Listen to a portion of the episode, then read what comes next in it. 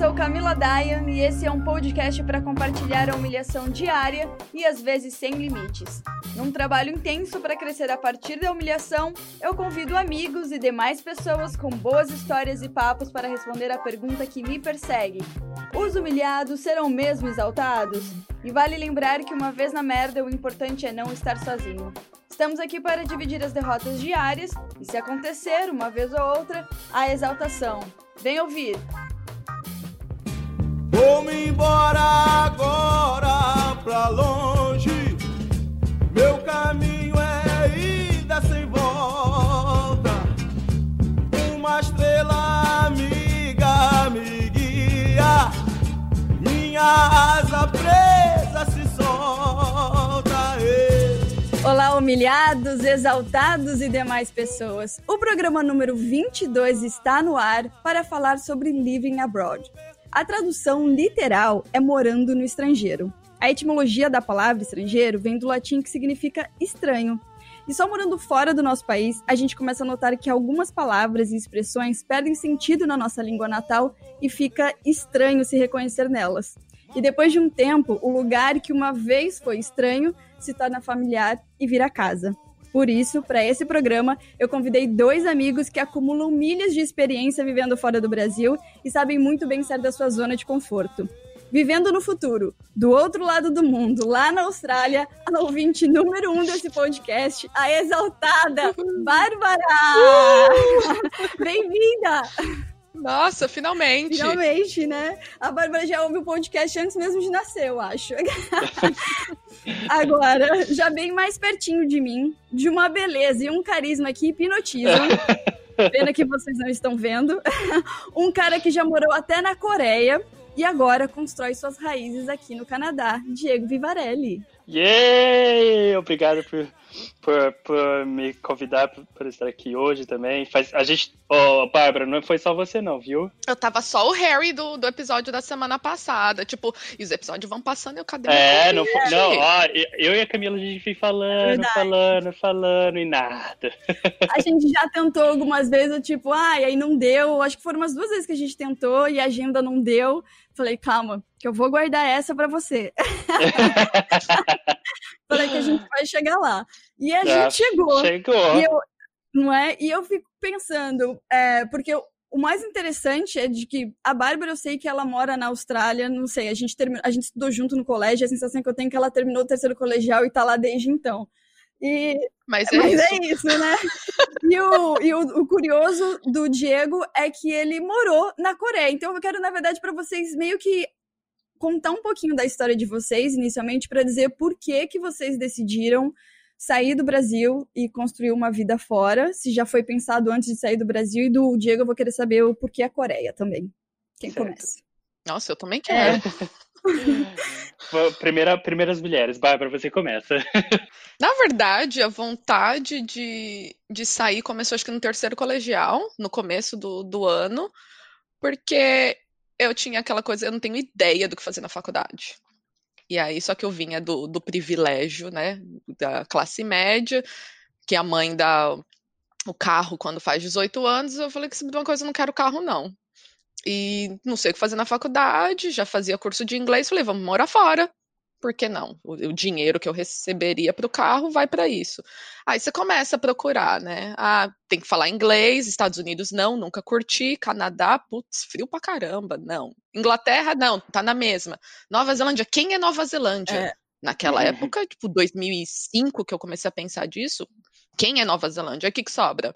Pois é. Austrália, porque África do Sul também. Falam inglês lá, mas ninguém sabe. Aí eu, pô, Austrália, mesmo clima que o Brasil, fala inglês, pronto. Vai ser lá. E aí foi o terceiro colegial inteiro planejando a viagem. Só que eu tinha que esperar fazer 18 anos. E eu faço só no meio do ano, em julho.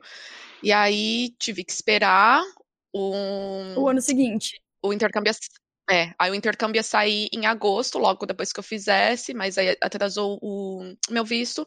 Aí eu vim em outubro de 2006. Então, outubro desse ano vai fazer 14 anos que eu tô Caraca, aqui. Caraca, 14 anos! 14 anos! Meu Deus! É muito... Minha vida adulta inteira. É, Meu você Deus. construiu realmente a sua vida na Austrália. Mas assim, quando você foi para a Austrália, a sua intenção já era para ficar definitiva? Imagina! A intenção era ficar, por mais que meu visto tinha vi- saído acho que com 15 meses de validade, eu vim falando que ia ficar seis. É.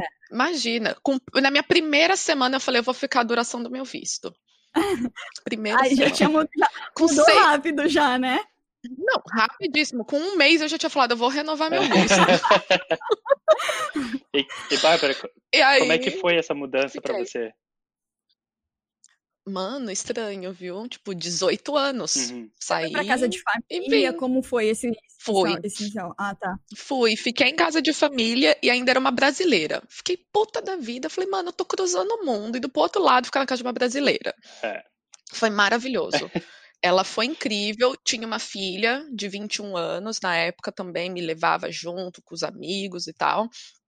E aí foi indo, tipo, ela me mostrou muito do que que era a cultura australiana, ah, me ensinou, né, pegar transporte público na região onde que a gente morava e tudo mais, me ajudou bastante. Já era em Sydney, E pra mim acho que foi ótimo. Sydney. Já, já, sempre fiquei, é, tô em Sydney, sempre fiquei aqui e mudando, né, de casas por- ao longo desses 13 anos e meio, já perdi as contas de quantas vezes já mudei de casa, Imagina, são, né, é uma vida inteira, É. né? Agora, uma vida inteira, agora mas Diego, a gente vai bem. se aprofundar ainda, mas Diego, eu quero saber por que que você escolheu a Coreia e se foi o primeiro lugar que você morou fora do Brasil. Então, a, a minha história é bem parecida com a Bárbara. Então, meu pai também proporcionou dinheiro com 18 anos também para todos, para mim, para os meus irmãos também. Mas meus irmãos, eles guardaram para o futuro deles, né? Eu, lógico, falei assim, não, vou fazer alguma coisa com meu dinheiro agora, né? Aí eu entrei na, na eu entrei para a faculdade e aí com aquele dinheiro eu resolvi vir para o Canadá. Pra, só para fazer aula de, de inglês mesmo, sabe? É, foi, foi no final do ano, que eram as férias do Brasil, aí eu acabei vindo para Vancouver. Passei três meses Isso aqui. no, quando você encerrou o colegial, então. Isso, no primeiro ano de, da universidade. Ah, tá, entendi. Ah. Isso. Aí eu vim, passei três meses aqui fazendo aula de inglês, né? Aí eu Uhum. voltei pro Brasil com aquela mentalidade. Vou terminar minha faculdade, vou, vou partir embora, né? Porque eu, eu sabia que a minha área, que eu- a minha área de biotecnologia já é difícil de arranjar alguma coisa no Brasil, porque biote- biotecnologia custa caro, né? Então, o que é biotec- bio- biotecnologia? biotecnologia é quando você usa partes ou um microorganismo por inteiro para transformar uma coisa numa outra que, que o, o ser humano pode, pode, pode usar. Então, uma aplicação dessa é o transgênico, entendeu? O transgênico é uma Hum. parte de um DNA que a gente coloca numa planta para transformar, para aquela planta começar a produzir uma proteína que vai ser ah, boa pra gente, entendeu? Esse tipo de coisa. E o incrível é pensar que o Diego não é só esse rostinho bonito, ele terminou o mestrado dele aqui na Universidade de Toronto em biotecnologia, não é isso? Tô quase terminando, tô quase, eu tô quase fazendo, Estou fazendo meu estágio agora, meu mestrado. Graças a Deus, tá, tá indo a vivendo em polpas. Tô, tô, tô aprendendo muito. Mas enfim, vamos voltar ao assunto. Depois a Ah, gente- Depois é pra É. biotecnologia. é. Mas aí, durante a faculdade, eu ti, ah, no quarto, no, não, do terceiro ano da faculdade, o governo do Rio Grande do Sul abriu uma bolsa. E eu e era para ir para o Canadá, pra, desculpa, para a Coreia, para trabalhar num dos institutos mais renomados de, de biologia, que é o Instituto Pasteur. Aí eu falei que é um instituto francês que estava localizado na Coreia, né, em Seoul. Aí eu falei assim, quer saber? Vou vou aplicar para essa bolsa. Se eu vou entrar, não sei, porque era, o- os standards eram, eram altos, né? Você precisava ter uma nota, não sei o quê. Aí me apliquei. E toda, me- toda eu perguntava para todos os meus amigos, ai, vamos aplicar, vamos aplicar ninguém, porque ai, para Coreia. E eu sempre fui muito desligado de tudo. Eu vou, me jogo, eu não tenho problema. Eu sempre fui muito desligado da minha. Assim, eu amo minha família, não que eu sou, sabe? Mas eu sempre fui desligado. eu entendo. Eu sempre fui muito. Eu amo minha família. Mas eu fui sempre muito desligado de tudo e de todos, entendeu? Então, me apliquei e acabou dando certo. Aí eu fui, o governo do Rio Grande do Sul me deu a bolsa e eu fui para a Coreia para trabalhar nesse instituto. Quanto tempo E você aí- ficou lá? Eu fiquei um ano. Aí Bastante, cara. foi, foi bastante, mas foi uma, uma experiência incrível, incrível. Assim, me arrependo de certas coisas que eu não aproveitei, porque Tipo? eu. ah, eu, eu tinha um relacionamento muito destrutivo e naquela época eu era muito bobo, entendeu? E eu, e eu acabei seguindo as regras de que seria um relacionamento, mas depois, quando eu voltei, eu fiquei sabendo das porcarias, entendeu? Então, assim, eu me, eu me privei de muitas coisas que eu poderia ter feito por causa do relacionamento, entendeu? Mas, enfim, essa via a viagem teve muitas coisas boas que eu guardo até hoje, que essa, essa parte ruim já foi descartada e eu nem, nem ligo mais, entendeu? Faz parte da, foi, foi parte da minha Do aprendizado. ah, do aprendizado, isso. Foi uma lição de vida para mim. Então, né? Mas enfim, passei um ano lá, foi maravilhoso, aprendi muita coisa. Eu dividi casa com hum, ah, 16 pessoas. Meu, e qual deve ser, qual é a parte mais difícil de se morar na Coreia? Ah, o mais difícil da Coreia foi, primeiro, eu não falava a língua, né? Então, assim, você tinha que se virar na, na, na mãozinha, né? Falando o que, que você queria nos gestos, né? Alguém fala Aí inglês lá? Então, é que assim, a, o- a cultura deles é sempre muito certo, sempre seguindo a risca, entendeu? Então, às vezes, eles, eles sabem inglês, mas eles preferem não falar do que, faz, do que errar falando contigo, entendeu? Ah, Então- entendi. Então, eles preferiam não falar com você, mas eles entendiam, né? Só que, na minha parte, não- do meu lado, eu não entendia nada, né? Claro, óbvio, né? É, Mas, mas... o curso era você em inglês. a- a- o instituto era em inglês. Tá. É, onde eu menos mal, trabalhava né? era inglês, menos mal. É. Aí eu aprendi algumas coisas em coreano, aprendi a, a ler, aprendi a escrever, só que já, Uau! já perdi um pouco, já perdi a maioria das coisas, né? Se- mas se eu voltar a treinar de novo, eu sei que eu vou pegar, mas é, assim, a, a parte mais difícil de- da viagem foi comunicação, com certeza. Assim, se eu, se eu fizesse uma escala de 1 a 10, seria um a 10, sabe? Sei. E depois disso você voltou pro Brasil e, e veio pro Canadá? Como Aí depois eu voltei, eu voltei pro, pro Brasil para terminar o meu, o meu a minha graduação. Aí foi mais um ano e aí depois disso eu mudei para Curitiba. Em Curitiba eu, eu trabalhei por dois anos numa empresa de biotecnologia com plantas, mas aí eu larguei mão porque era muita mutreta, sabe? Muita mutreta. O dono era cheio das mutretas, não gostava do que acontecia. Aí eu larguei mão e como eu morava em Curitiba, era difícil arranjar emprego em biotecnologia. Aí, me- aí eu, naquela época eu faz, eu tava ainda naquele relacionamento, mas eu comecei a fazer, aham, eu Esse comecei a, menino é um menino para casar. Já casou, mas ele é um, é um menino é, eu sou uma, é, é isso. Eu, eu tento, entendeu? Eu tento muitas vezes, né? Sim. E aí eu comecei a fazer psicoanálise, né, para me entender melhor, entendeu? E Uhum. aí eu acabei me desligando de tudo, falei assim, é, de, um, de um dia para o outro eu me apliquei para o mestrado e é, larguei larguei do meu ex em questão de um mês também, sabe? E aí eu, aí eu já engatei no outro relacionamento, né? Porque porque eu não consigo ficar sozinho. Eu tentei, eu Ai, não, tentei. eu sou assim também. Eu nunca Eu tentei, eu mas não vai. queria ser que nem vocês. Meu sonho de vida. Olha, eu tentei ser, ser solteiro, mas eu não consigo, não consigo, foi difícil. Entendi. E aí eu, eu conheci o meu marido hoje, né? Que ele é, do- que ele é canadense e é- a gente se conheceu no, no Brasil, porque ele vai sempre pro Brasil.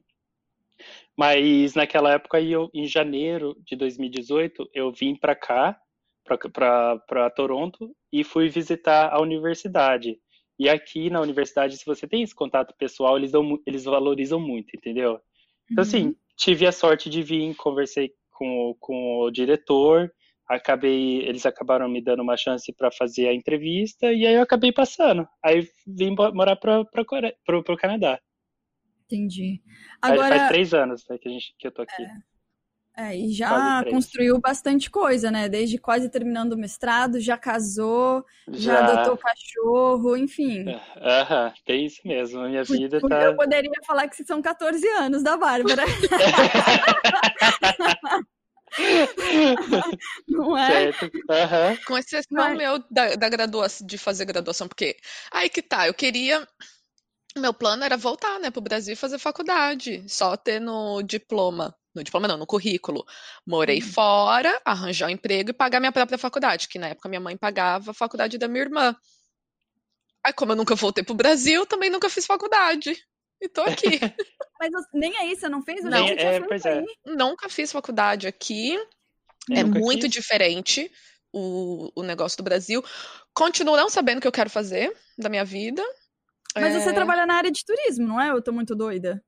Então, trabalhava. Tá. E eu saí o ano passado da empresa que eu tava, já há oito anos e meio. Só que dentro da empresa, que era da área de turismo, eu trabalhava na parte de TI, já tinha coisa de uns cinco anos e pouco, e agora é essa área que eu tô, na área de TI. Mas todos os empregos que eu tive, né, o, o tal dos empregos em escritório, foi tudo, foi indo. Eu não tenho graduação nenhuma. Eu acabei fazendo alguns cursos por aqui, que, tipo, é, sei lá, no- com- comparando com o Brasil, seria, tipo, Técnico. é, uns- um pouquinho acima, tipo aquele tecnólogo, mas Sim. não tenho faculdade, nunca soube que profissão que eu queria seguir e continuo nessa Mas vida. agora eu acho interessante a gente, agora que você falou de trabalho, porque quando a gente se muda, as pessoas do Brasil, as pessoas que olham nossa vida de longe, têm a sensação de que a gente vai ter uma vida maravilhosa, super Ah, fácil, aham. e de que os primeiros trabalhos parece que são assim, né? é, as mesmas coisas que talvez a gente fosse conseguir no Brasil. E Imagina. não é bem assim, Não né? é bem assim, não. Longe de Uhum. ser assim. É, Ah, isso- Todos nós isso- sabemos como é que é, funciona. Mas é o pessoal que continua no Brasil, que mora no Brasil, eu não sei se eles têm essa sensação. Porque quando você olha de longe, parece que a pessoa vive super bem, é, entendeu? Porque, no fundo, também as pessoas talvez não mostrem a parte ruim de se viver A parte do, do difícil país. de se É, a parte difícil, é. é, a parte difícil. Então, pensando nisso, qual foi a parte difícil de vocês? Começa Ah. pelo Diego aí, que o dele foi mais difícil, certeza, que, né? Já ele já falou, a, a comunicação. Então, qual foi o próximo depois?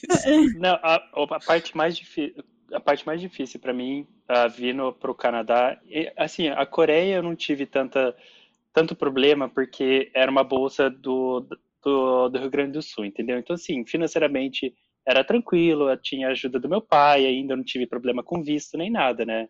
Só que vindo pro Canadá foi complicado, viu? Foi assim, foi suado, suado, porque eu já tinha sido aceito pra, pela universidade e eu fui, eh, fui negado praticamente fui negado quatro vezes o visto de, de estudante. Caraca! É, é. E qual era o Então, motivo que eles apresentavam? Então, o primeiro foi o seguinte: o primeiro, a- o Canadá fez uma mudança ah, muito perto uma da outra, em que ah, pessoas estrangeiras podiam ah, se aplicar para o visto dentro do Canadá, e aí mudou para tinha que ser fora do Canadá.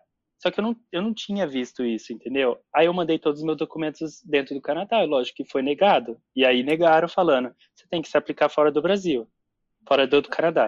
Sim. Isso. Aí eu mandei os meus documentos para Los Angeles, que é o centro mais perto. Entendi. E aí, aí eles viram que já estava negado uma vez. Ele era para demorar cinco semanas, era o tempo máximo que estava no, no site. Geralmente eles não passam disso, mas passou para oito semanas. E eles esperaram o meu visto de visitante terminar. Em agosto, dia 2, agosto, dia 3, eu, eu recebi a carta negando. Então, assim, literalmente, eles sentaram em cima do meu documento, esperaram o meu visto de, de, de visitante eh, expirar. Nossa, bem humilhado, coitado. É, Mas aí foi difícil. Só quando você aplicou então do Brasil? Não, o que, que aconteceu foi, eu e meu marido, a gente já estava com plano de casar, a gente só adiantou um pouco, entendeu? Foi-. Se eles não me querem por bem, eles vão, vão ter que me ter do querer, jeito, mesmo jeito, entendeu?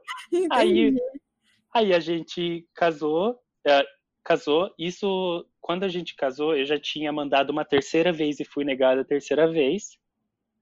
Aí o meu mestrado foi, foi jogado para o ano seguinte. Então comecei no comecei em 2019 em vez de 2018.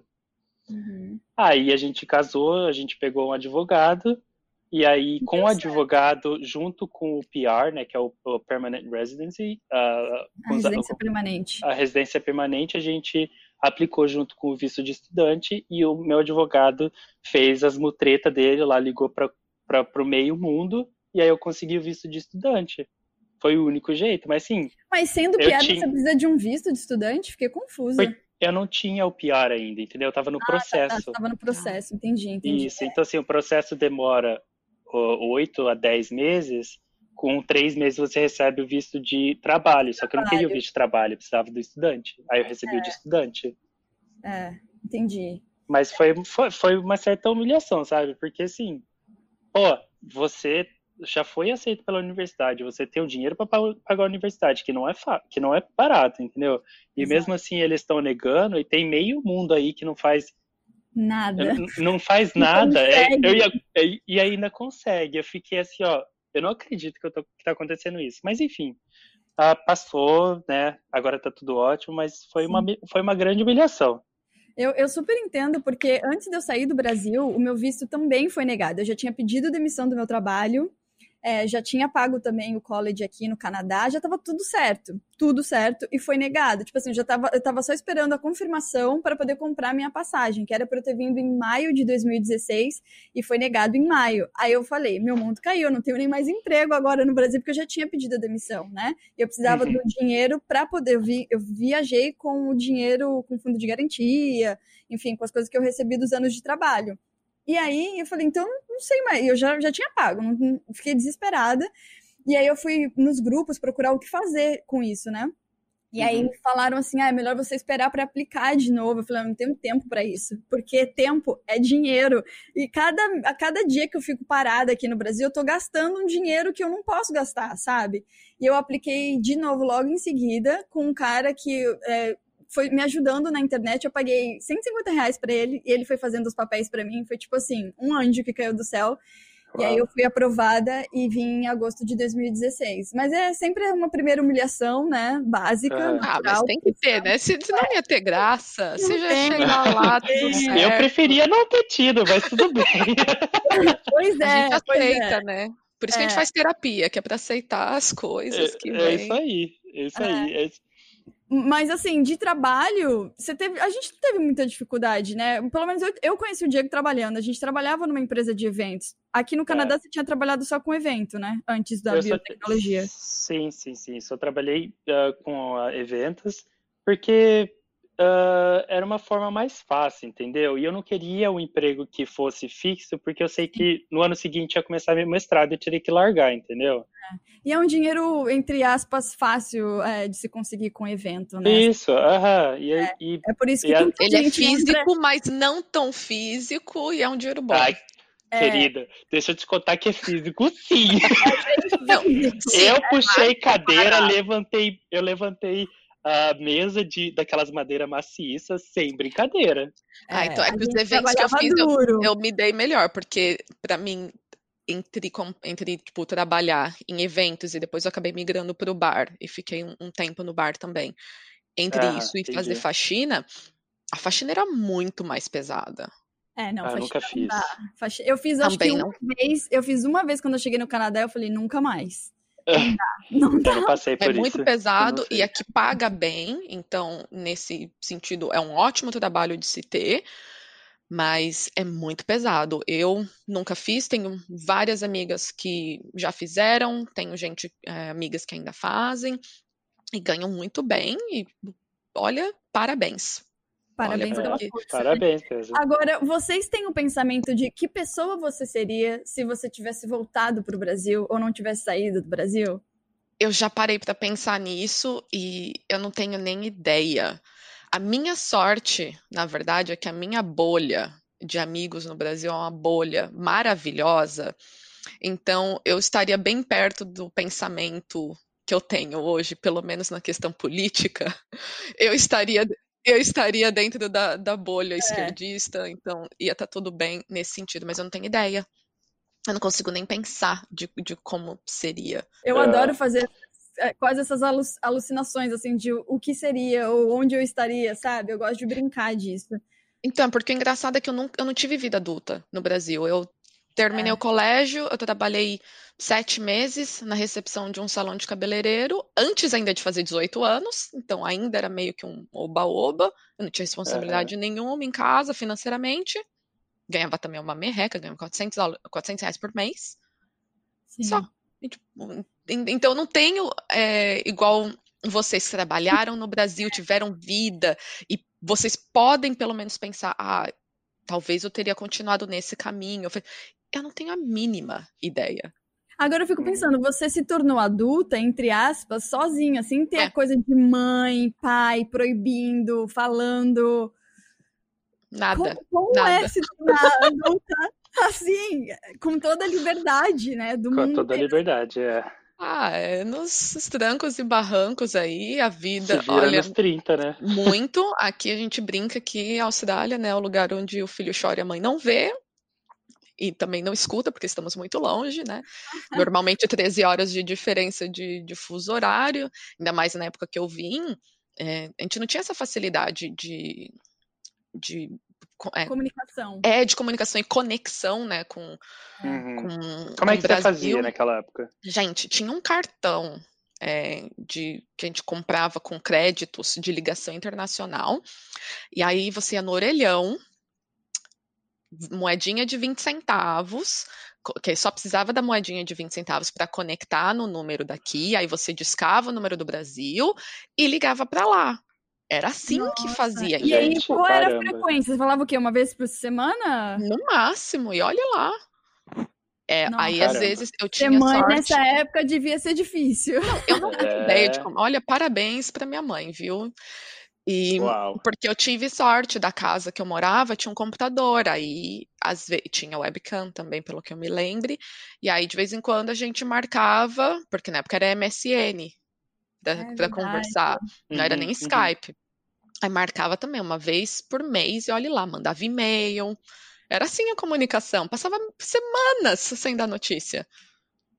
Sem saber se Gente. tá viva, né? Mas você já teve algum- passou por algum momento que você fala, cara, eu quero voltar pro Brasil? De pensar em desistir? Nunca, Nunca, nada. nunca, nunca. Porque sendo tão jovem, eu acho que seria. muito mais Provável. fácil, Normal, né? cômodo tá, É. tá, na- tá em casa. E, né, e, tanto é que eu falava pra minha irmã mais velha, eu falava, meu, se um dia você vier pra cá, não tem é, dirigir até a casa da... Porque o meu avô mora na frente da casa da minha mãe. Atravessando a rua. Aham. Então, ela ia visitar minha mãe ou minha avó, meu avô pegava o carro dela, ia no posto, enchia o tanque. Era coisinha assim, sabe? Ah, Esses agrados, né? esses agradinhos, essa coisinha aqui. Eu tinha ajuda financeira? Tinha, não nego, que dava 300 dólares por mês.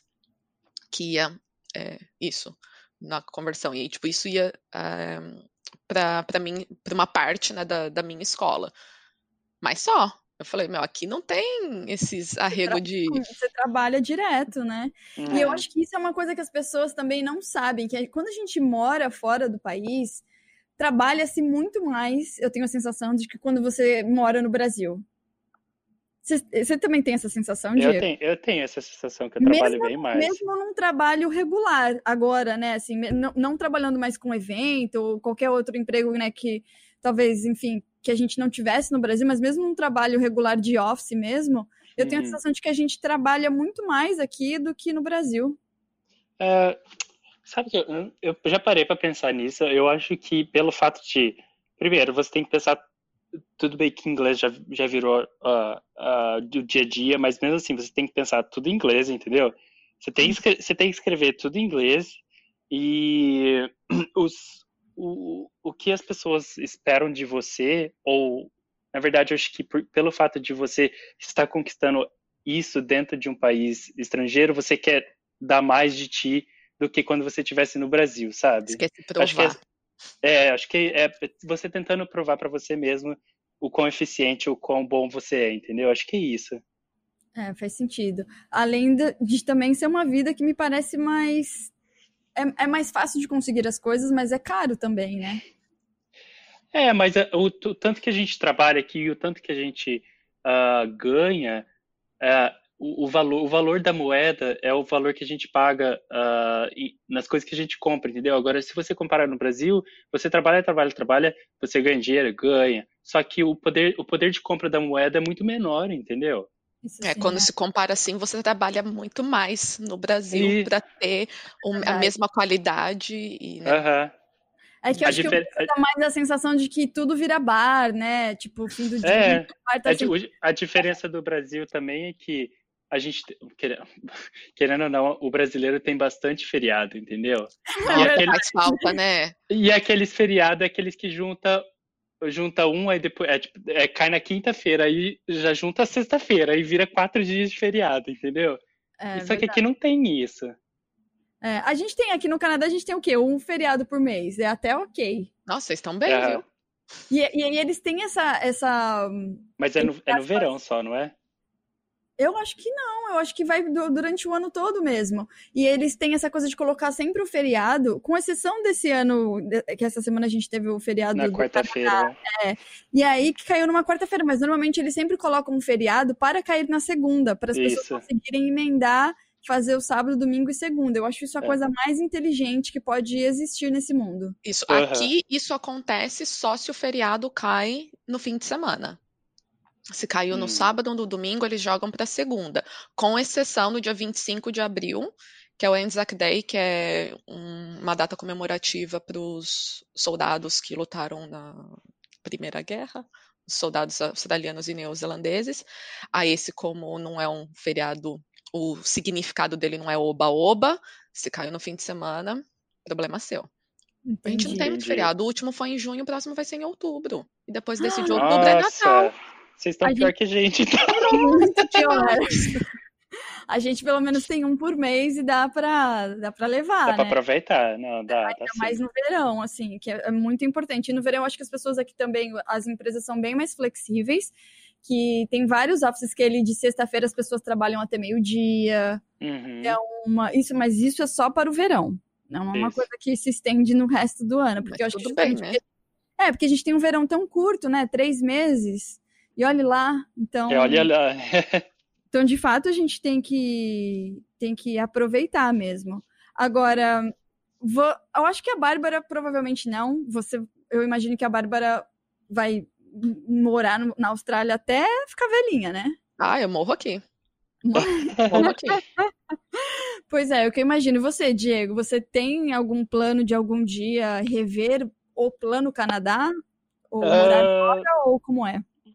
A gente, eu e meu marido, a gente já vem falando, sabe? E provavelmente se a gente, se nós mudarmos do Canadá, vai ser para Portugal. O que tá bom também, né? Que tá bom também, sabe? Bem bom. E assim, uh, primeiro porque meu marido, o background dele, uh, ele, é, ele é português, né? Ele é canadense, Sim. mas os pais dele são portugueses. Então, assim, ele voltando para a terra natal que dele, ele acha o máximo, né? E querendo ou não, Portugal as pessoas falam português também, o estilo é quase o brasileiro, entendeu? E Sim. querendo ou não, é um país lindo, tem uh, verão praticamente o ano inteiro também. Sim, e é. o meu, eu sei que a minha área vai, assim, vai poder cada vez mais trabalhar de casa, entendeu? Uhum. E mesmo se eu ficasse na empresa aqui do, do, do Canadá e mudasse para lá, eles iam deixar do mesmo jeito, porque eu, eu, a gente está trabalhando mais uh, estando em casa do que estando no, no escritório, entendeu? Hoje não há mais a necessidade de estar no escritório. É, isso é maravilhoso. Eu e a Bárbara, a gente estava até discutindo antes do programa começar, como é. Obrigado. Assim, os efeitos positivos do corona são. Do, é, é. Nossa, né? Vale um podcast todo daí. Mundo... Vale um episódio, viu? É, certeza. Total. É. Até o podcast, é, o Humilhados virou outra coisa com esse período da quarentena e do home office, sabe? E contribuiu e ajudou muito para que eu trouxesse pessoas de todos os lugares, inclusive. Para chegar a nossa hora, É, para chegar a nossa hora. É, precisamos de uma pandemia mundial para a gente poder participar. É pois assim, é. Que, é assim que acontece mesmo, né? E Agora, a Bárbara não falou da, dificuldade, da maior dificuldade dela. Ela, tem, ela ficou se esquivando aqui, eu acho. Pois é, tá tentando me enganar. Ah, não, não é nem isso, eu não sei. É, Tem gente que não experiencia uma coisa, não tem experiência É. de, de- de muita dificuldade, né? Que eu acho que provavelmente dá o seu caso da Bárbara. então, eu não. É uma porque pessoa exaltada na vida, É né? lógico. eu sou. Eu- como que é? Eu tenho consciência dos meus privilégios. Mas o que. o- Mas foi engraçado que o Diego tinha falado de. Agora eu já até me esqueci. Mas. Sim, eu não tive dificuldade em. Ah, lembrei. O que ele falou, tipo, do lance de não ser tão apegado à família. Sim. Então, não sei, eu tipo, eu fui indo e fui vivendo aqui. Na verdade, para mim, a maior dificuldade foi esse lance de eu não saber o que fazer da minha vida. E E você fez terapia? já fiz, tô, tô procurando Você de fa- novo. E eu, eu ia te perguntar, você faz terapia em inglês ou em português? Já fiz os tipo, dois. com brasileiro, Já com... fiz os dois. A Como é última que. experiência? Então, para mim, É porque por, diferente? é, por muito tempo, é, eu também tive em- relacion- no começo de Austrália, por uns três anos, alguma coisa assim. Tive relacionamento com, com não brasileiro, então me comunicava é, em Inglês. inglês, e aí era engraçado que na época é, eu sonhava muito também em inglês. Ah. E agora eu já nem sei mais, acho que é um, é um mix dos dois. Mas, Uhum. então, tipo, terapia com os dois é. Pra mim é de boa. Eu, eu escre- Porque eu trabalho muito em inglês, eu escrevo muito, eu tenho que me expressar muito em inglês, então. Problema, acho que pra mim o grande problema mesmo foi esse, foi querer saber o que, que eu queria ser, né? Quando crescer, de profissão. E aí eu fui me encontrando, é, cresci, fui me encontrando aí pela vida, mas olha, sinceramente, eu tô pra fazer 32 anos, eu me sinto indo com 20 e poucos. Ah, mas eu Vale. acho que esse sim sentimento que é, bom. normal, porque eu tenho um amigo que, quando eu tive uma conversa parecida com essa, do tipo, eu não sei o que eu quero ser da vida ou fazer da vida, ele tinha mais de 50 anos e ele falou: Eu ainda não sei, não tenho certeza. Ai, E ele bom. já, e ele já tinha o quê? 30 anos de carreira, sabe? Então, assim, eu acho que no fundo a gente vai, vai, vai fazendo porque tem que ir levando a vida, tem que fazer, você tem que pagar conta, e você vai, vai criando a sua vida, mas não necessariamente você tem certeza sobre aquilo. Eu acho muito. É muita, muita sorte de quem tem certeza, talvez, sabe? Nossa, eu De- tenho uma puta inveja disso. E sim, É. parabéns. Mas uma coisa que, pela terapia também, que eu fui descobrindo, é, e, e leituras minhas também, que na verdade também tá ok se eu acabar não descobrindo e não É ter lógico. essa coisa que, tipo, o que que eu quero ser e ter um trabalho bacana e, na verdade, tirar a satisfação pessoal dos hobbies ou de, né, de trabalho voluntário e afins e tirar essa parte de satisfação desse lado. E tá ok. Exato. Certo, eu, tá eu, certo. Eu super acho isso. E eu acho que uma das coisas mais legais que eu até citei na abertura, que é a gente vai morando aqui, a gente vai pegando os costumes, aqui eu digo morando fora, na verdade, né? É, a gente vai pegando os costumes e às vezes é difícil você se expressar, de- expressar determinado sentimento em português, com a nossa língua nativa, né? Não, Uhum, não, uhum. faz mais, não faz mais sentido falar, é, lavar roupa, vai fazer laundry, né? Por exemplo. Sabe? Não, o Tipo, busy é o melhor. É, Você está busy. Você tá busy, você tá muito ocupado. Nada. É, não faz, não faz sentido mais, assim, eu acho que só que, porque aí parece aquela coisa de, também de brincar Ai, tá se falar, mostrando. Ah, esqueceu É, como fala. já- ah, é, ai, para, só pensa em inglês. É. Não, mas é que é natural, né? Para as pessoas entenderem que a gente não faz isso e- é, de propósito e às vezes você fica tentando caçar a palavra, porque se você vai falar com, a su- com seus avós ou com a sua mãe, eles não vão, não adianta você me- meter no meio. E às vezes eu fico assim, ah, esqueci, aí eu falo uma palavra errada também e eu chego, e às vezes você chega, eu cheguei nesse nível de que assim, eu considero, considerava meu português muito bom. E eu acho que eu já não tenho mais um português tão bom, mas eu também não acho que eu tenho um inglês tão bom, entendeu? Então, Ah, é Eu o vi- famoso meme do, do Gringo Dictionary, né? Tipo assim, Exato. bilingual. É, Vai. vai. tipo, você vai, você, você ganha, mas você perde também, sabe? Porque tem várias palavras que eu fico, eu mando às vezes pergunto para amigos jornalistas para saber se eu tá certo eu usar essa palavra ou se era isso mesmo, porque eu esqueço, eu vou no Google também, né? Mas assim, é muito fácil de esquecer, né? Aham, aham. Eu Eu também um tenho trabalho. isso. É, eu tive um trabalho num- numa empresa de cruzeiro, só que era cruzeiro local, assim, de de passeio. Então, pegar um barquinho, fazer um passeio pela, pela Bahia. Uhum. E aí, e era só em inglês. É. E quando vinha brasileiro, e eu explicar onde que tinha que ir para pegar o barco, que não sei o que, eu ficava parada e olhando. E aí vem nessa coisa de, tipo, tem palavras que a gente sabe ou sabia, né, quais são essas palavras em português, mas elas não faziam parte do nosso dia a dia. E aí, quando essa palavra vem em inglês e faz parte do seu dia a dia, por exemplo, ferry, que é a balsa. Sim. Uhum. Meu, Como eu, é a gente morava em balsa? São Paulo, cara. Que mano é É. balsa? Ninguém, ninguém pegava balsa. Então, quando vinha o brasileiro e pedia, dizia que ah, o ferry sai do pier, tal, porque pier. É, pier, É, óbvio. pier, é- pier. Eu nem sei como fala pier em português. Pois eu também não. E aí eu falava, Doca. essa é no É portão, da doca. doca. É. Ah, é Interessante. doca. É doca. Doca, é verdade. Não, e é Eu- engraçado é eu- isso, que a gente. Você falou portão, portão é do avião. É, mas você chegava ali no, no- no mais próximo para você conseguir né, passar a, a mensagem que você queria. E aí, bem é, na mensagem de abertura que você falou, e tem muita gente que quando volta para o Brasil, que realmente só ia passar um tempo fora, e eu tenho amigos que voltaram para o Brasil e sentiram muito isso, e teve gente que voltou, que você não faz mais parte, você não pertence mais ao seu lugar de origem. É, Mas às vezes- mapa mundial. E às vezes você também não se sentia muito pertencente ao local que você estava. Mas uma vez que você volta para né, para sua terra, você fala, meu, eu não, eu não conecto mais com as pessoas da mesma maneira que eu conectava antes. A cultura, eu não acho mais que a É. cultura combina comigo. E, e você É. começa a achar algumas coisas, tipo, um absurdo, que né, as pessoas mal falam por favor e obrigado para quem tá te servindo. Essa é uma das coisas que mais É me verdade. incomodava. É verdade.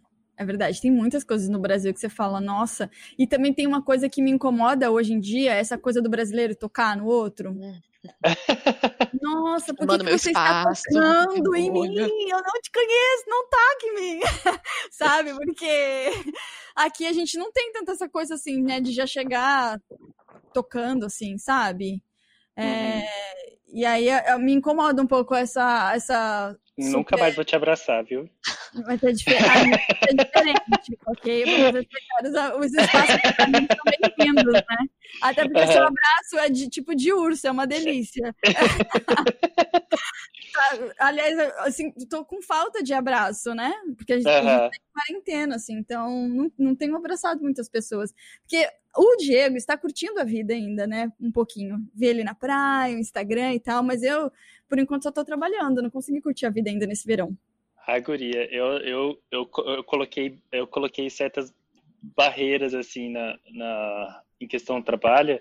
Sexta-feira, chegou 5 horas, acabou, não interessa. Eu tenho coisa para fazer, às vezes eu trabalho um pouquinho, um pouquinho no final de semana, um pouquinho no sábado, um pouquinho no domingo.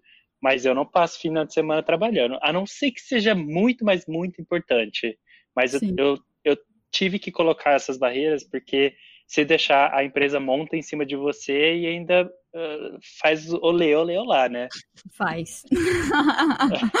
Isso é uma Exatamente. das coisas boas, na verdade, que a gente aprende morando em outras culturas que valorizam muito esse lance de, do equilíbrio da vida entre trabalho, porque pode ter certeza que, tipo, de amigos meus que estão no Brasil, gente, sai sete horas da noite é o normal, não é sair às Uhum. cinco.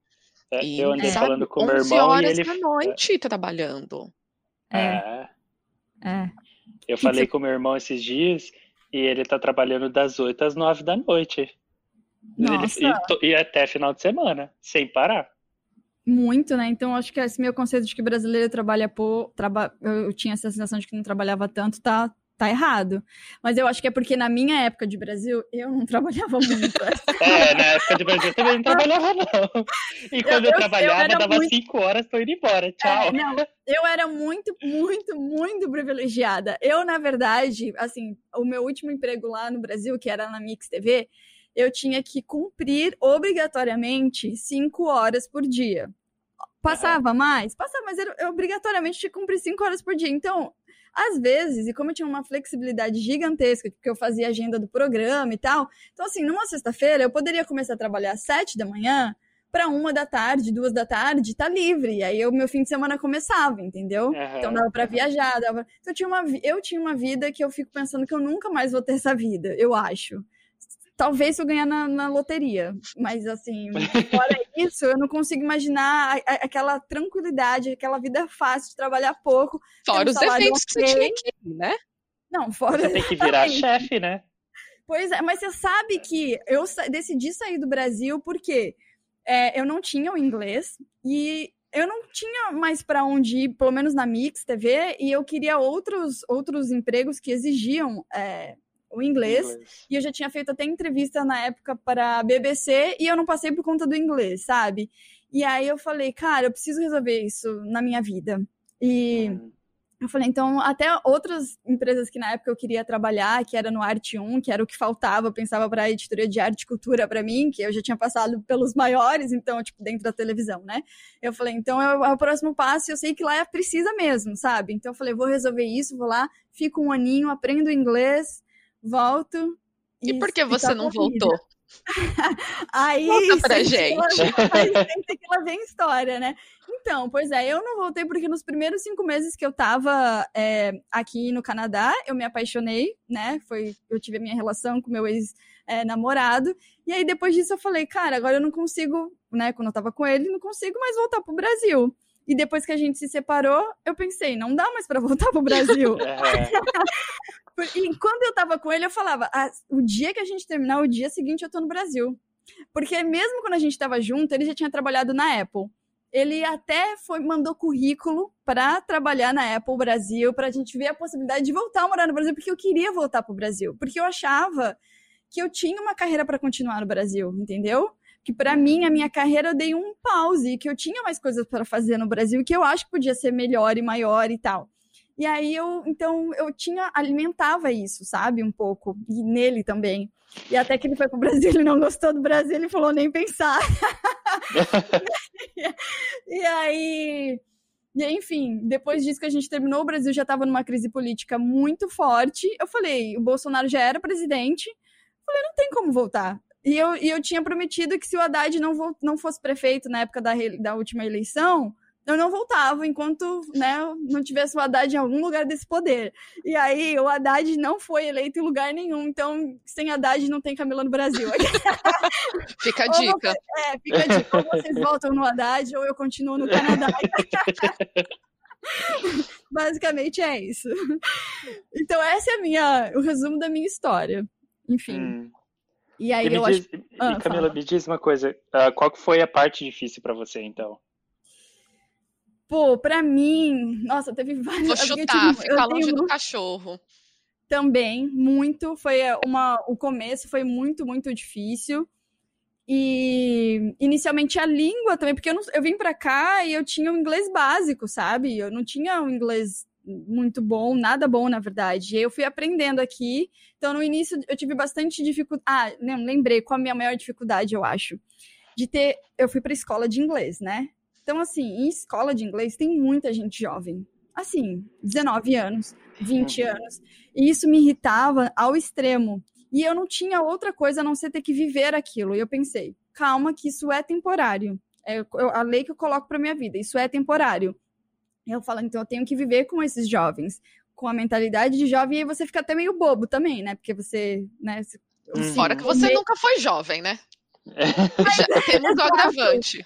Temos o agravante de que eu nunca fui jovem, começa por aí. E aí, só que o meio também faz a pessoa, né? Então você fica envolvida pelo, por aquilo. Então você faz umas coisas bobas, você vai para passeios bobos, entendeu? Você vai para o bairro só com estudante e você tem que ir montando a sua vida. Assim. Então, inicialmente, para mim, a grande dificuldade era isso. E, e eu vim com um dinheiro muito apertado, porque. Uhum eu vim com dinheiro basicamente contado. Eu estava recebendo ainda meu seguro-desemprego do Brasil. Então, com o seguro-desemprego do Brasil, eu pagava meu aluguel do quarto que eu morava aqui no Canadá. Então, meu dinheiro era muito contado. E a galera que veio para cá veio com isso dos pais pagando, aproveitando a vida. Tanto que, assim, eu comprei uma bicicleta logo quando eu cheguei, porque eu não queria, eu não, eu queria economizar e para não ficar gastando com metrô e tal. E como eu morava relativamente perto de downtown, era downtown, na verdade, ali na Blur com a Ozzy, então ainda é downtown, né? E aí, então eu fazia tudo de bike. E aí, às vezes, eu falava que eu não queria fazer tal coisa, até para economizar dinheiro, sabe? E os caras falam, nossa, velho, como você é mão de vaca? E, tipo, sabe essa coisa de jovem que acha que Aham, não, não entendi. entende a O dinheiro é deles, né? Exato. Aí eu falei, o dia que você trabalhar e tiver que pagar um curso seu, aí você volta para conversar comigo, Aham. né? Basicamente é isso. Então, assim, teve esse começo difícil de de estar com escola de inglês, ter voltado para uma carteira, sabe? Lá sentar e estudar uma coisa básica e, e sem trabalhar também, né? De ficar controlando dinheiro, porque eu também decidi- tinha dedicado para só estudar e eu tinha, eu tinha medo, porque eu ainda não estava com. Porque estudando inglês aqui no Canadá você não pode trabalhar. Eu só poderia Uhum. trabalhar quando eu começasse o college. Nossa. Uhum, uhum. Exato. Gente, vem pra então, Austrália, vem, esquece Então- Canadá. Aqui é Ai. bem menos frio e podemos trabalhar, tá? Não Exato. importa o curso. tem essa, tem essa desvantagem daqui. E eu tinha medo de trabalhar ilegal, entendeu? Então eu fui Uhum. boba, na verdade, porque eu sei que, né, hoje em dia eu sei que é- tem vários Não trabalhos sabe que você que dá. pode fazer, é, que a gente sabe que dá. Mas eu fui boba, então eu fui fazendo tudo certinho logo que eu cheguei. Então acho que essa foi uma grande dificuldade para mim. Ah, mas Enfim. você aprendeu, né? Aprendi. Aprendi, assim, a vida melhora também, né? Sim. Tem os seus altos e baixos. Agora a gente espera que só vá para o alto, porque chega É, de amém. humilhação. Nossa, Chega. dá, dá pra ser mais humilhada do que tá agora? Não, olha, dá, dá pra você morar no Brasil. Gente, Sacanagem. Ai, gente, Sorry, not Desculpa sorry. Sorry, but it's true. Então, dito isso, vamos para a nossa humilhação, exaltação e as indicações da semana. Vamos! Vamos! Solta a vinheta.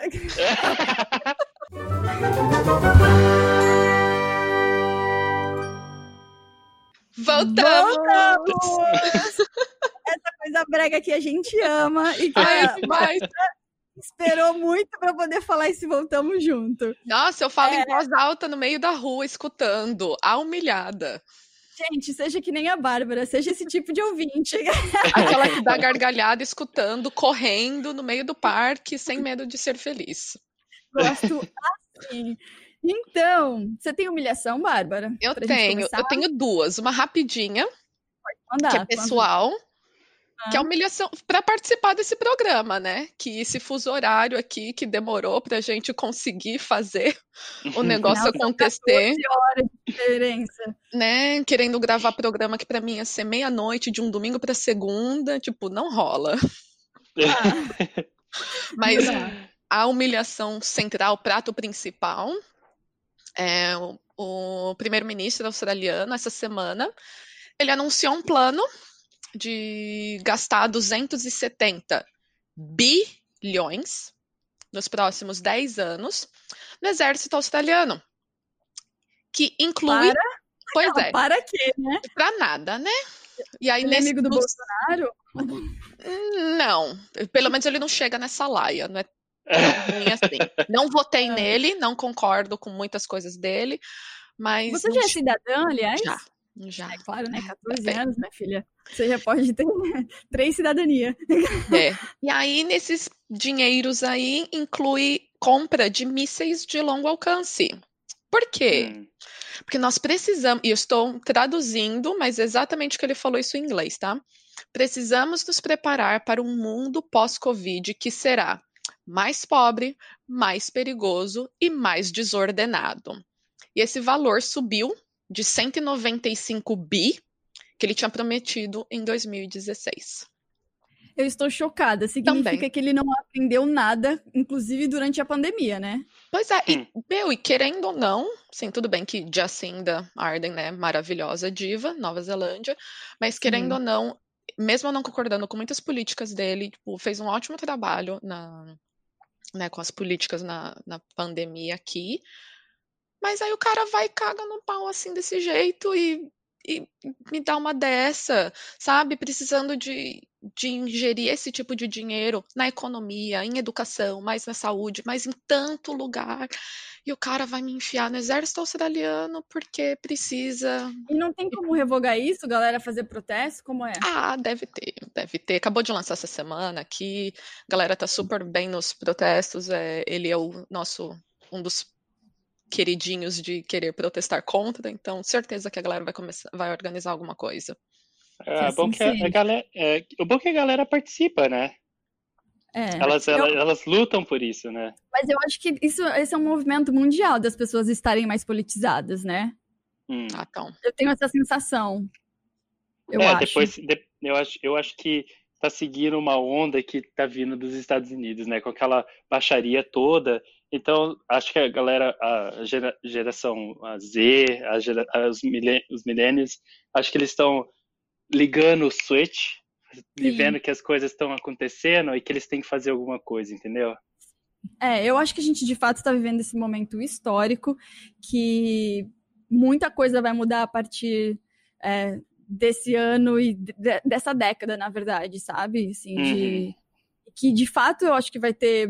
É, estamos vendo uma revolução e acho que vai ter muita briga pela frente, mas não a ponto de investir dinheiro em míssil, né? Pelo amor de Deus. Pois é, Ah, pois é. falando que a região indo é, Pacífico aqui, tipo, tá muito instável. Ah, pelo amor de Deus.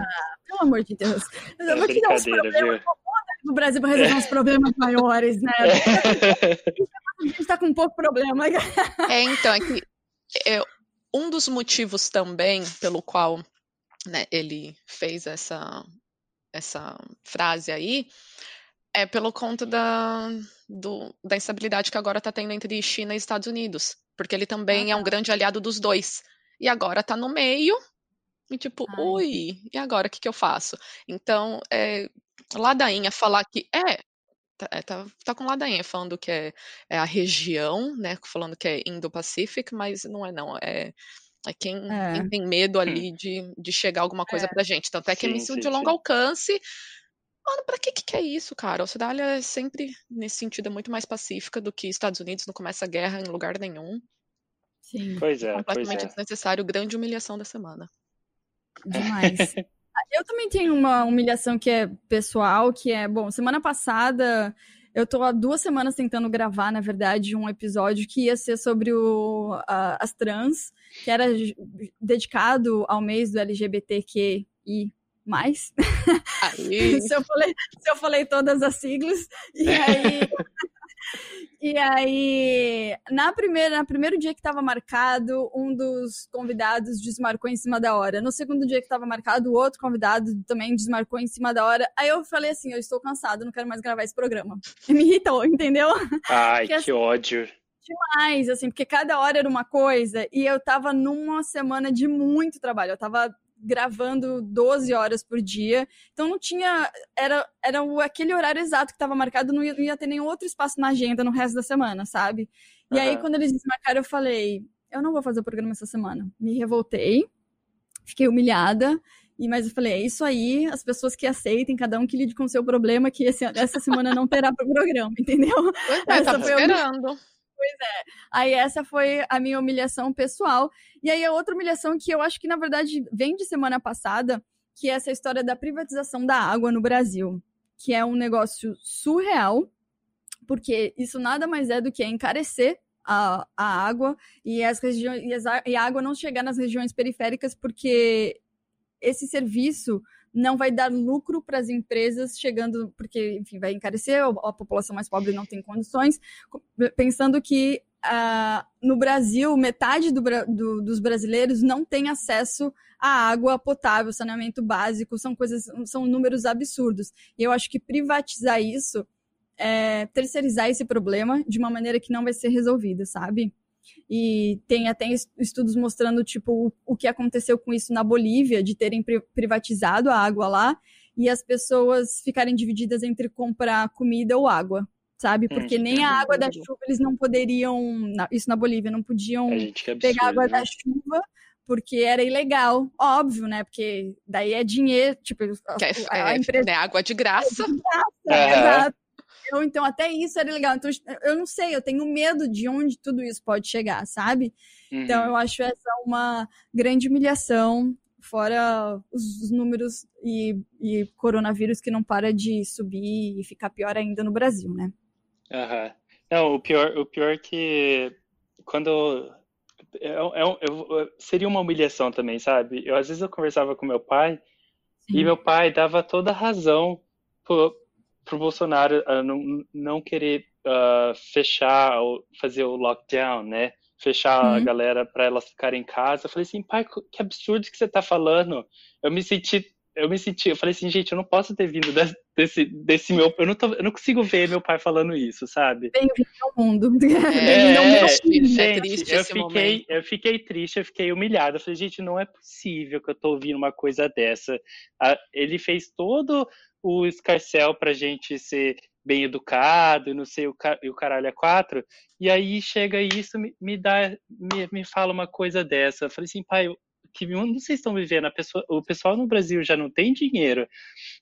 Aí depois, aí eles vão fazer o quê? O sistema, o sistema público de saúde é uma porcaria. Não vai ter, não vai ter espaço para muita gente depois que vier a pandemia com tudo. E o que está acontecendo? É. E eu vi que o pico da pandemia no Brasil será em agosto. A gente nem chegou no pico ainda, já, tem, já passamos de 60 mil mortos. Pois é. é. Porque o pico fica eu... sendo adiado porque uma parte pequena da galera faz o que é para fazer, então isso vai adiando cada vez mais, mas não o suficiente é, para achatar. Eu, eu, vi um vídeo hoje da, de um, lá no Leblon, os bares no Leblon Nossa, abertos, lotados. Não, não, tem, não tem, a galera não tá ficando em casa, assim, não tá, as pessoas, não tá, não adianta.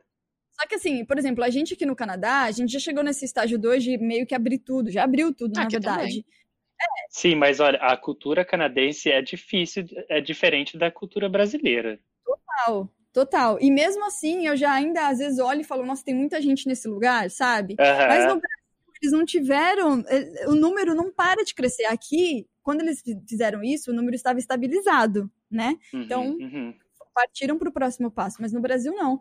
Eh, eu acho que as pessoas simplesmente se acostumaram e estão olhando realmente por um número, eu não sei, eu não sei pois é. como é. que olha 60 mil mortes e não pensa. Mas, não enfim. olha, né? Porque só temos o número não da olha. vida. É, uhum. É, exato, exato. Você acha que as pessoas são muito egocêntricas, por isso que elas não, elas não uhum. olham para o outro? Eu acho porque eu acho que elas têm a síndrome de que isso nunca vai acontecer comigo, entendeu? Uhum, Até que uhum. acontece. E aí, e aí, nisso, elas vão vivendo a vida delas, pensando só no delas e, de repente, nos familiares mais próximos. E uhum. por conta disso, é, elas são bem trabalho, egoístas. Porque eu trabalho tanto, eu mereço X. É, e, e isso é. geralmente vem da classe média, né? Ah, com certeza. Né? Pensamento, né? né? Aquela classe média bem escrotinha, né? E a classe alta também. Então, vem daí, né? Mas enfim. Vamos é, falar mas de coisa... aí vira uma. Deixa eu só terminar. Vira uma bola, uma bola de neve, porque a classe média não, não tá nem aí, né? A classe alta também. E, o, e a, a os mais pobres, eles não têm, eles não têm noção. Tem. Não tem. Entendeu? Eles não, não sabem o que está acontecendo, entendeu? Esse é o problema. A educa... Não existe educação naquela parte do, da população. Por isso que quando eu olho para o Brasil, eu penso, cara, não tem solução. Ou vocês colocam o Haddad, ou não tem solução. Aquela fazendo campanha de novo. É, pois é. Tá querendo votar pro Brasil, é? Sabe que eu sabe que eu só faço campanha pro Haddad porque eu já não posso mais ser mulher dele, né? Esse posto já foi, né? É, exato, entendeu? Esse posto já existe, então eu só posso fazer campanha daqui em diante, e é isso que eu vou fazer até, até ele ser lugar de novo. Enfim. É. Vamos para nossa exaltação? Tem exaltação, Bárbara? Ah, então eu não consegui achar nenhuma. Que é triste, né? Não consegui achar nenhuma é exaltação é no sentido de notícias. Então a única exaltação que eu tenho é eu estar participando, finalmente, do podcast. Pô, isso é uma baita exaltação. Não, grande, grande. Mas eu queria ter uma é. meio de notícia também. Então, na verdade, eu vou colocar aí que, com exceção de um estado aqui na Austrália que está tendo pico de novo, é, ah, eu vi, não é? Em Melbourne? É, então o estado de Victoria está tendo pico, tem vários bairros que estão entrando, apenas os bairros em lockdown, mas no geral a Austrália está reabrindo bem, e um dos últimos estados que não tinha reaberto as, as fronteiras vai reabrir agora dia 10 e está né, em preparação aí para as que começou ontem, se eu não me engano, é, férias escolares, então está uhum. querendo né, incentivar a galera a viajar. Então, é isso que temos. Ótimo, ótimo. Ah, eu tenho uma, uma exaltação que eu vi é, ontem, inclusive, que é um teste da, da, da, vacina da Covid. Ela, eles fizeram um teste que de fato funcionou e eles pretendem produzir é, mais de um bilhão de doses até o final do ano, mas Caramba. eles falam que o processo é lento, então assim, não, talvez não chegue para a gente até o final desse ano, mas provavelmente até metade de 2021 essa, a, a gente já tenha a vacina, sabe? Que eles estão nessa, é. nessa fase de, de produção. É, um, é pelo aquele. Como, eu não sei nem se eu vou saber pronunciar esse. É Pfizer? O, a farmacêutica? Você que é de biotech. Oh, Pfizer. Pfizer. Isso aí. Isso aí, isso aí. Que na verdade foi, não foi a empresa que você foi para a Coreia? Aquela, não, né? Não, Alguma não, aí, vocês falaram o nome aí dela. E, eu, fui, eu fui na Coreia, era o Instituto Pasteur. Ai, ah, nossa, é. é. verdade. É um F, eu li com um T aqui. Mas não, enfim. É Pfizer. Eu tenho uma dislexia, né? Então. Tá humilhada, humilhada aí. Total, não. Eu já eu podia fazer um programa sobre dislexia, inclusive. Mas, pois é, Pfizer, né? Então, é essa farmacêutica que fez, tá fazendo aí os testes e, e o resultado tem sido positivo, então eles pretendem lançar aí um bilhão de doses até o final de 2020 e começo de 2021. Então, essa é uma grande exaltação, porque sem vacina a gente não vai ver uma melhora efetiva, pelo menos em, em boa parte dos lugares no mundo, principalmente no Brasil. Com certeza. Eu acho que vai demorar um pouquinho mais, pelo meu entendimento e Sim. entendimento de como o FDA funciona, que é o, é o, o órgão responsável por, por liberar as, as drogas, né? Isso é o, geralmente é o que todo mundo se baseia então, o Canadá é Health Canada, aí ele se baseia pelo FDA, né, que é os Estados Unidos. Mas demora um processo de uh, fase 1, fase 2, fase 3, tem é. todo um processo para ir, então eu acredito que vai, vai ser um, no, segundo, no segundo semestre de 2021. É, minha, ou seja, mais um ano de humilhação. É, de quarentena, de várias fases de quarentena. E, então tá bem. Né? Você tem alguma é. exaltação, Diego? A minha exaltação, nesse, nesse tempo difícil, eu acho que a minha exaltação vai para todas uh, as pessoas do frontline, né? os, uh, as, uh, os médicos, as, as enfermeiras, enfermeiros, todo mundo que foi responsável por segurar essa pandemia está segurando ainda em vários países, mas aqui no Canadá eles participaram bastante e toda a gente ainda exalta eles uh, todos os dias às sete e meia. Eu acho é verdade. que foi. É, aqui então... vai ter, tem batucada. Vai ter daqui a pouco, porque é. são 7h32 aqui agora. É. Então, e, e outra exaltação também é aquilo que eu falei, as pessoas estão vendo o que está acontecendo e elas estão lutando pela igualdade racial, isso é uma coisa que tem que ser lutada hoje sempre, porque a gente, as pessoas que são mais estudadas ou que têm o um entendimento sabem como as pessoas uh, negras tiveram problemas uh, em todos os lugares do mundo, né? Sim. Que eles sempre foram escravos em, em, qualquer lugar. Então, eu acho que a minha exaltação vai para toda essa geração que está se revoltando, uh, que tem a, a, a mentalidade de que todos nós somos iguais. Exato. Eu acho ótimo e chega de fascista. Sim. e, então vamos para nossa indicação? Quem ok, é, o que eu faço. A minha indicação é, é, é uma, um seriado de cinco episódios, se não me engano, no, no Netflix, se chama Unorth, Unor, Unorthodox. E é, Camila já indicou uma vez é, antes, é maravilhoso. Maravilhoso, mostra um lado que eu não conheço porque eu não sou daquela cultura, né, Exato. que é, então assim, é, é, dá para você entender como é que as pessoas que vêm de uma cultura que é mais uh, restringida, que é mais uh, como é que pode dizer? É mais seguido ao, ao, ao livro, é. né? Uhum. E você vê como é que as pessoas, é, uma, uma, uma menina da geração mais nova, ela quer se libertar daquela cultura porque ela acha que a vida dela, a vida dela vale mais em aproveitar o que o mundo tem para oferecer para ela, ao invés de ficar naquele, naquele lugarzinho entre eu tenho que casar com aquele homem para ter filho e depois meu filho vai ter que casar com aquela sempre no mesmo no mesmo bairrinho, né? É, e é, é, é o mais interessante disso é pensar que é, mostra uma realidade e que é dos tempos de hoje, né? Assim, atual. Isso. É o mais é incrível super. disso. É, porque quando você assiste essa, essa série, você pensa, nossa, isso podia ser nos anos 60, 50, Uhum. 40, sei lá, até antes, de tão absurdo que algumas coisas são. Mas não, e eu, eu- uma das coisas que mais me impressionou é quando ela foi para fazer uma pesquisa no Google, e ela não sabia Ela como não sabia. Aham. pesquisar no Google, que pra gente é uma coisa tão natural, tão automática. a Da geração que veio depois da gente, mais ainda. mais ainda. Pois é. É pois uma é. coisa, é, é muito bonita essa série, é- é- a gente sempre recomenda, muito bom. E uma é. que acho que foi a Camila também que recomendou, que é ótimo assistir depois dessa, é o One of Us. Aham, é muito É bom. bom? Isso, porque é um documentário com pessoas reais da mesma cultura. Então, sai dessa historinha, né, do E vai, vai para essa, Vai e vai para esse documentário. pessoas que saem Nossa. mesmo. É incrível. Assiste depois. Vou É. assistir. Eu assisti logo em seguida, Eu sabe? Também. fiquei- eu- E eu, fiquei viciada nesse tema, que eu já tava para entrar numa outra série sobre o mesmo tema. Aí eu falei, será que eu estou in- indo além dos limites? Daqui a pouco, né, eu vou querer me converter. Ou não, né? Ou não, né? Porque eu tava tão, assim, alucinada vendo as coisas super interessada, sabe?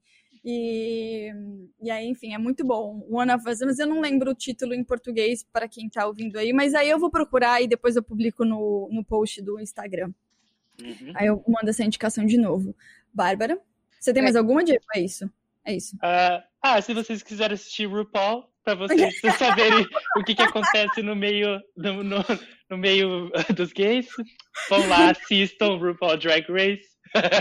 É, é- é que a gente tava falando isso antes do programa começar. Mas enfim, a galera aqui em Toronto, eles se reúnem para assistir essa, essa série, esse reality show, na verdade, né? É o reality show de drag queens. Enfim, Demais. eu juro que eu vou tentar algum dia. Tenta, é bom, só não começa da Season 1, porque é, é podre. Assim, é aquela é a versão antiga. Hoje a gente já tá na, na Season Então 12, começa por qual? 12. É. Começa pela Season 6. Tá. 6. Tá. Anotarei. Eu vou, eu vou colocar essa observação, começar pela Season 6. Bárbara. Ok, eu tenho três. Infelizmente, eu esqueci de pesquisar como era em, em português o, Ai, o Eu, nome. eu vou ter que fazer esse trabalho depois. Eu te ajudo, eu pesquiso depois, sorry. Tá. Então, dois são é, na Netflix. Então, primeiro, é, eu tava muito. E eu terminei agora, eu preciso também dar um, um break. Eu tava muito na, na fase de assistir documentários, filmes e, e afins sobre injustiças raciais e, e afins da vida. Sim. Tenho vários, mas eu só vou resumir em um, que chama The Innocence Files, da raiva. Então, eu recomendo não assistir tudo de uma vez, são nove episódios só. É, é um documentário, no estilo documentário, mas tipo é uma minissérie. E basicamente cada episódio é contando o caso de uma pessoa. A maioria dos casos que tem é, são de minorias na, nos Estados Unidos. Grande maioria dos casos são negros. Tem um cara latino, tem apenas um cara que, que era branco, que Uhum. foram condenados injustamente. Muitas dessas pessoas ficaram no mínimo 9, 10 anos na prisão. Teve gente até que ficou na, na fila pra, que foi E eles condenado eram inocentes. eles eram inocentes. E aí, nos Nossa. Estados Unidos, tem esse projeto de advogados que chama The Innocence Files, não, e The Innocent Project, que basicamente eles começam a pesquisar, tipo, de gente que eh, os presos vão e mandam mensagem, e-mail, cartas e afins para eles falando, meu, eu não cometi esse crime, eu fui condenado a tantos anos de prisão, ou eu fui condenado à morte. E aí eles começam a mostrar como que essas pessoas foram condenadas e da raiva, porque é tudo, a maioria é coisa circumstantial. É, tipo, Circunstanciais. é, e tipo, meu, não, e baseado num depoimento de uma pessoa X e só, e, e É nada aquela a ver. de estar no lugar errado na hora errada, né? errada. Muito isso, muito isso. E é assim, uma grande raiva assistir isso, de, de ver a injustiça. E Mas é bom para criar consciência, né? com certeza. E porque você vê que a maioria dessas pessoas eles receberam algum tipo de indenização do governo, que é o mínimo, né? Que você Uhum. pode ter. É. Mas teve um caso de um cara que ainda estava lutando para para receber um, um valor, Caraca. coisa tipo, assim, quando você fala um valor solto, um milhão e tanto, era acho que dois milhões de dólares, alguma coisa assim, você pensa, caramba, né? Bastante dinheiro. E aí, essa mesma pessoa fala, mas se alguém me falasse, eu te ofereço 2 milhões de dólares para você passar 10 anos na prisão, ele falou, eu nunca aceitaria isso. Porque eu passei. Uhum. Então, esse Exato. dinheiro não, não- é o mínimo Não que o Estado paga. pode, É, não é. paga. Mas é o É. mínimo que eles podem me dar de- do que eu perdi da minha vida, que eu poderia ter trabalhado, construído uma casa, família, viajado, Sim. ter feito, Sim. enfim. Então, Porque tempo não se recupera, né? nem um Pois pouco. é. É. É, é- é maravilhoso ver que muitas dessas pessoas viraram, é, tipo, ativistas na causa Sim. de mostrar como o sistema é, judiciário nos Estados Unidos está bem falido e que precisa mudar. Aí uma, numa nota também do, do lance racial, mas bem mais feliz, vamos assim dizer, é uma também minissérie que é inspirada é, na Madam C.J. Walker, então chama Self-Made, Inspired by the Life of Madam C.J. Walker, aquela primeira self-made millionaire nos Estados Unidos. Sim. Ela é maravilhosa.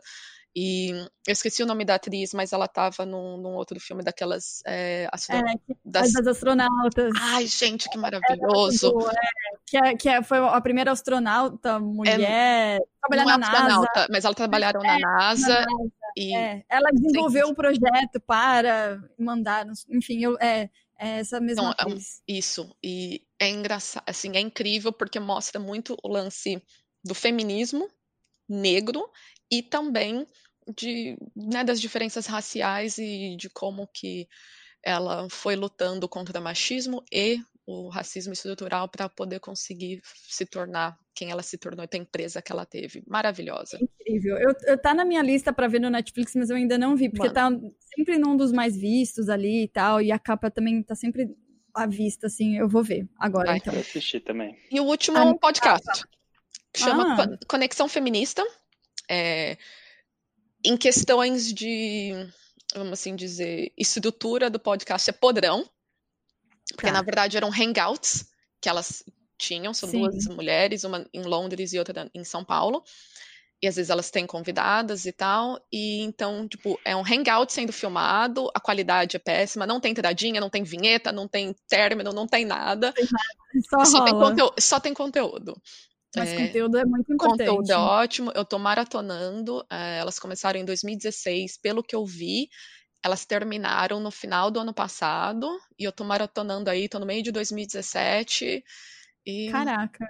e segue aí, Então- mas vale a pena. Conexão Feminista. São longos? Qu- Quanto tempo, mais ou menos, o... A maioria, é, ela quer terminar ali em 45 minutos, então é É isso. bom, mas é tem de ótimo. meia hora, tem uns que passam um pouquinho. tempo é, é o, o ideal de um podcast, assim, é, mas que eu sei que a gente já é. passou aqui também. há bastante tempo, Bastante inclusive. tempo.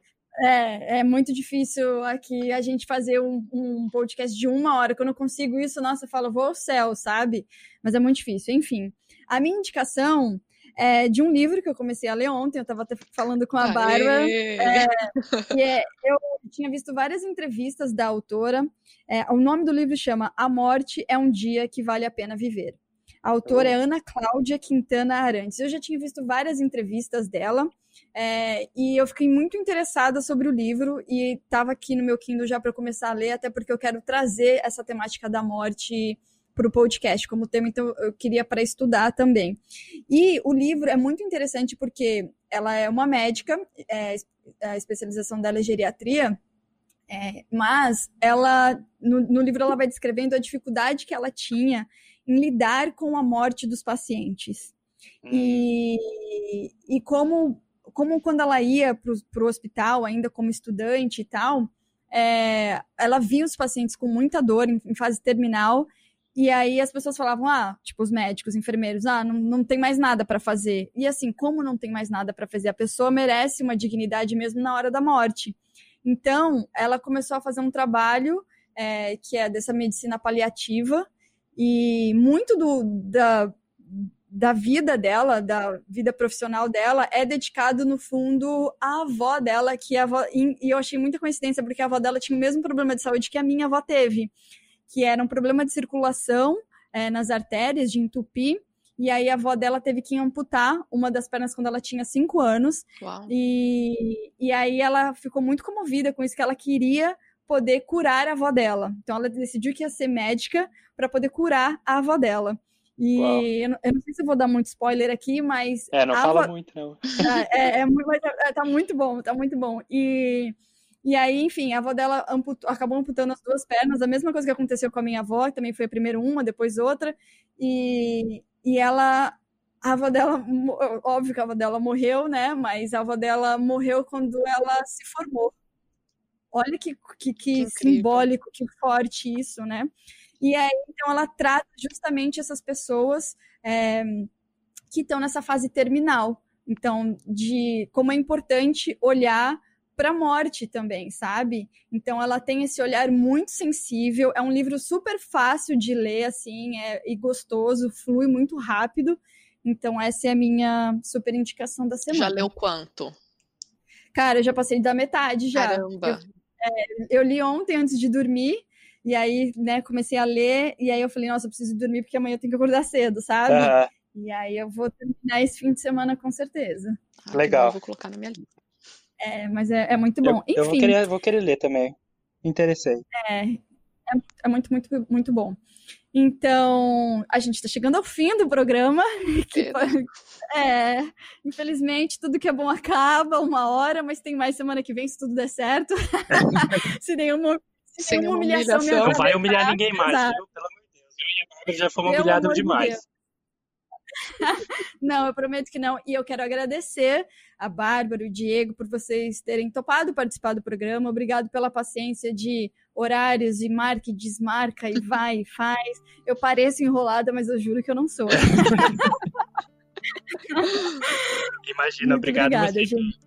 por receber a gente, por ter essa, essa oportunidade de se abrir né, e colocar nossas, nossas, nossas experiências para todo mundo. Que Sim. bom que finalmente chegou e qualquer outro tema pode mandar que a gente aqui é multiuso. Não é? Bom brilho. A gente topa tudo, exatamente. E aí, para você que tá ouvindo a gente, eu vou é, marcar a Bárbara e o Diego, o Instagram deles. Se você gostou da- do papo com eles, você pode ir lá e seguir eles, se eles te autorizarem. Eu não sei se o perfil deles é fechado ou não. Então, da Bárbara é aberto, você pode já ir lá fuçar agora. É. o do Diego, ele tem um perfil profissional, não tem, Tenho, Diego? tenho o perfil de quando eu era modelo. Aquele lá é aberto. Uh! Pra você ver, quando eu disse que ele não é só um rostinho bonito, é um corpo também, viu, meus queridos? Olha, se prepare, viu? Se prepare, porque é, é bom de ver que as fotos dele. Realmente. É, cê- você, não, você vai gostar muito. Então você vai lá agora no post do, do Humilhados, além de dar o seu like, comentar, dizer o que, que você achou desse episódio, você pode seguir o Diego e a Bárbara. Isso aí. É, durante a semana eu também vou postar as indicações da semana que a gente comentou aqui, então você não precisa se preocupar em anotar isso, que durante a semana eu também posto as indicações. Eu quero agradecer vocês de novo. Não esquece de seguir a gente no arroba podcast humilhados. E se quiser participar, mandar a sua história, você também pode entrar em contato pelo e-mail humilhados.gmail.com. Gente, de novo, muito obrigada. Eu quero desejar uma ótima semana para vocês e vamos em busca da. Exaltação!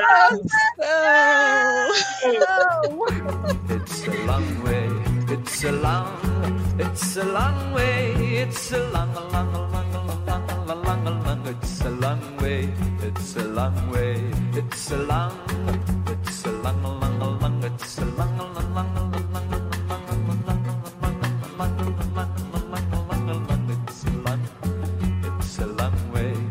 it's a long, a renego de quem diz que o nosso amor se acabou.